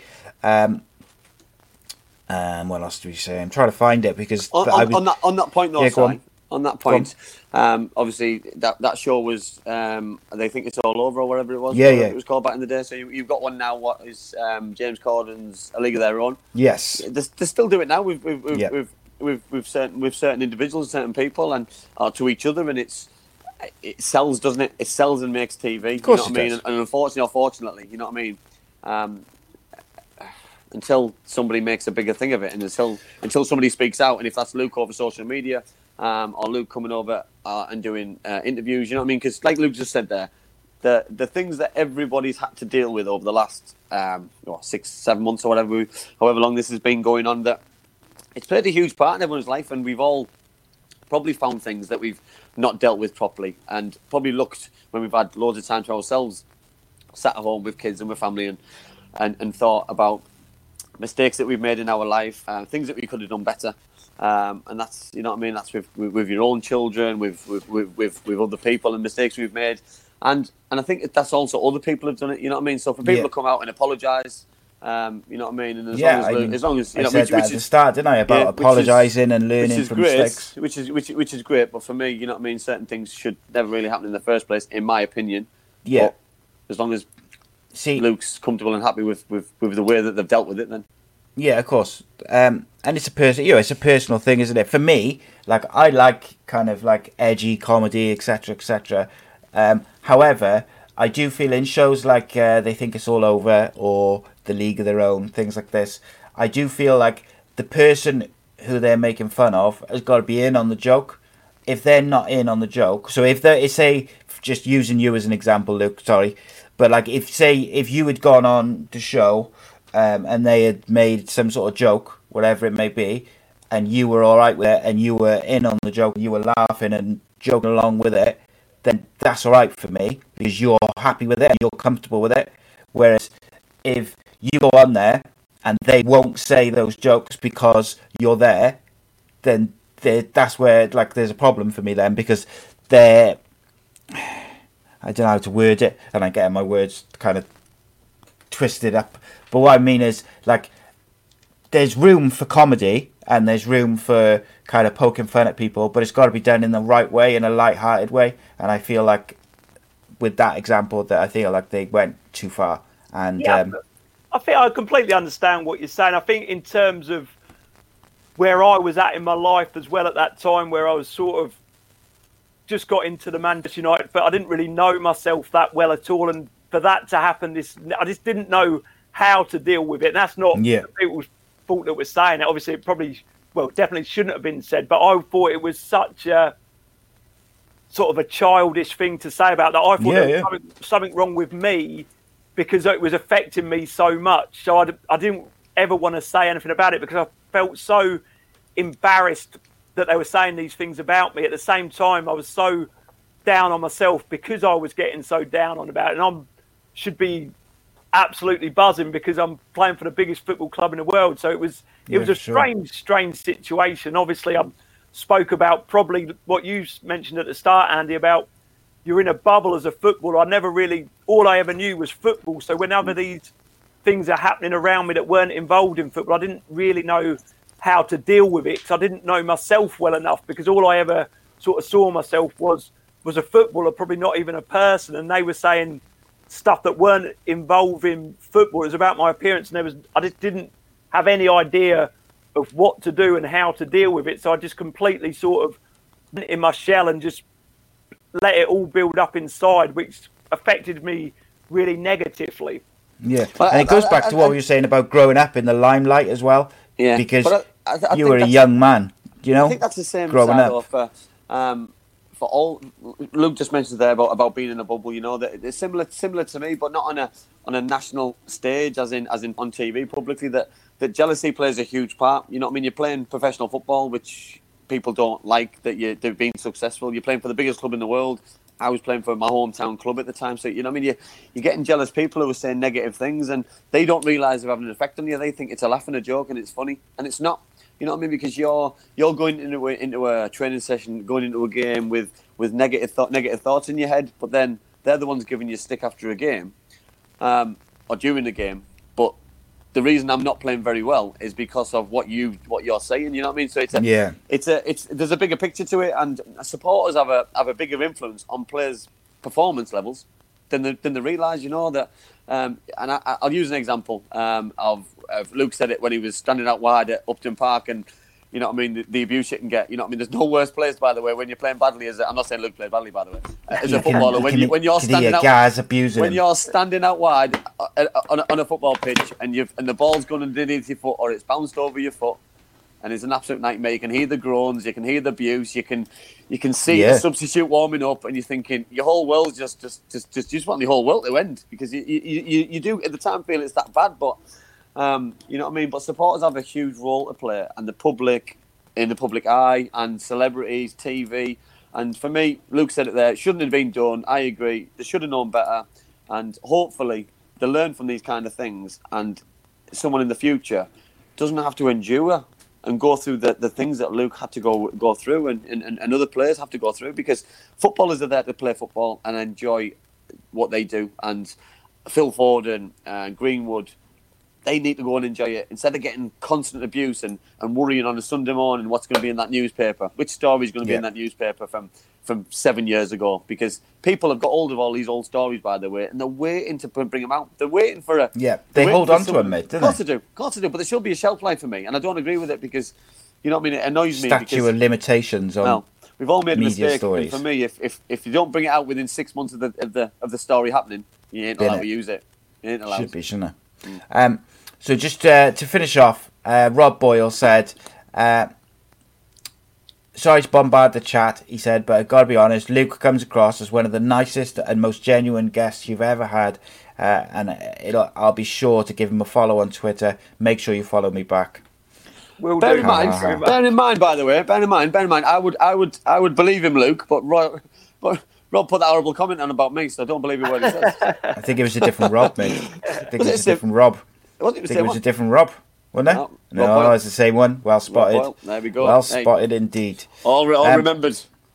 And uh, and also, I'd just like to say, James Costley made a great comment there. He says uh, shows like Britain's Got Talent and X Factor exploit mental health problems for views, uh, and I fully believe that as well. I think that I totally agree. I I hate totally shows agree. like that. but anyway, um, oh, there we are. I, James asked this question right at the start of the show, and I didn't go back to it, so we'll finish on this. Uh, Luke, what was it like playing at Ninian Park? Ninian Park, that was a, a tough place to go. That was a tough. I remember going there with. If you went, if you Burnley, went, if you I went, as, if you went, if you went battered. as West, if you went as West Ham, you would have always lost. By the way, because we had a we had an unbelievable, unbelievable record against West Ham at the Yeah, I think Scary. we, we did get beat that day. I think I got pulled off at half time as well, got subbed off. So obviously weren't having a great game that night. But it was always, in fact, I can't remember ever winning a game at Ninian Park. Oh, oh well. Luck, luckily enough, I did. that would have been a bit of a nightmare if I didn't. It was, a, it was Right. a nice place to play. It was, a, it was one of those, one of those, like Upton Park. I found it. Yeah, one of those tough place to go. Yeah, but nice, but nice when you got there. Oh yes, um, guys. Thank you for all the comments, the questions. it's been been, amazing amazing. Again, Yeah. some good, good numbers, good, good banter, good, good everything. Positivity. I like it. I think I just saw. Sorry, I just saw a comment flash up there. I think it was what beard died as Luke. Yeah. wore. that was um, just for men. If you want to, get Just for men, Yeah, there you go. One if you if you fancy getting on it. yeah, I've used that before. I gave I gave up on it though. I've gone for the grey now because I've got grey coming through everywhere. So it's Oh, I've gone for the grey I as do well. abandon just, it. uh, 'cause- 'cause- Just well, abandon I've- it. uh, I'm not really bothered. Not bothered. no, me neither. I, I'm embracing it now. Embracing the age. I, I I'm just I'm just getting better with age. That's what I keep telling myself. You don't lack your confidence, do you? Uh, Not on camera, no. Luke, it's been a pleasure, mate. A Yeah, genuine been amazing, pleasure. I've Really- had, uh, really really, enjoyed it. it. No, thank you amazing. guys. Thoroughly enjoyed it. Being classmates. Uh, Keep uh, keep sending those positive tweets out and keep me amused every morning when I wake up, please. I'm Indeed. running out. I'm running out of banter. I've got nothing Oh, left. mate, well, don't don't expect me to pass any across to you. Luke, what's your what is your social media uh, tag? Give it a plug. I'm not. I think if you just type Luke Chat, I'm not 100 percent sure. It's Luke. Andy, do you know what it is? It is Luke underscore FFF FFF. There we four, is it something like that? No, I think it's just FFF. Is it FFF? Yeah, Luke underscore FFF. Um, guys, Not, follow not, that I, not that I stalk anybody, by the way. Just Oh, yeah, yeah, yeah. yeah. but uh, guys, follow the Andy Campbell show on all social media at at AC Footy Show, and you can follow Luke Chadwick at underscore FFF on Twitter, and uh, you can follow Ace Podcast Nation on various platforms. Just search Ace Podcast Nation. Got loads of different shows this week, including West Indies legend Courtney Walsh is joining us for the cricket show. Cannot wait for that. Got Kevin McNaughton's Crazy Football episode number two coming. Oh dear, that was uh, interesting. And to finish the week, we have the Andy Campbell Championship show live Friday, where we will talk Kieffer Moore's masterclass of two set piece goals. But Cardiff won, so that's the main thing. That's all that matters. Harris in. Until then, we will see you. Thank you to everyone for tuning in. Thank you for everyone for watching, downloading, and everything after the fact. Spread the word. Tell people Monday nights the Andy Campbell Football Show with guests from the football world. Thank you to Bespoke Financial for sponsoring the show, and thank you to Black Diamond Sports. Thank you to our guest Luke Chadwick, and thank you to my co-host Mr. Andrew Campbell. cheers, guys. My mummy and daddy have been talking about life insurance. It sounds like something to protect my brother and me, but I don't really understand. Then my auntie Louise told mummy about Bespoke Financial Teesside. She said they're a local company who helped her with her life insurance. Mummy got in touch, and because they're based locally, a man called Darren was able to come to our house. He was really friendly. Darren stayed for a cup of tea and made it all really easy to understand. He said that life insurance will protect our home and family if anything bad were to happen. Like if mummy or daddy got sick, then we'd get enough money to take care of us, and our house would be paid for so we wouldn't get taken away. After an hour, Darren said goodbye, and mummy and daddy seemed a lot happier. Once it was all sorted, we could all relax and watch a film together as a family. I don't know why they didn't do it sooner. to be a hero, a superhero.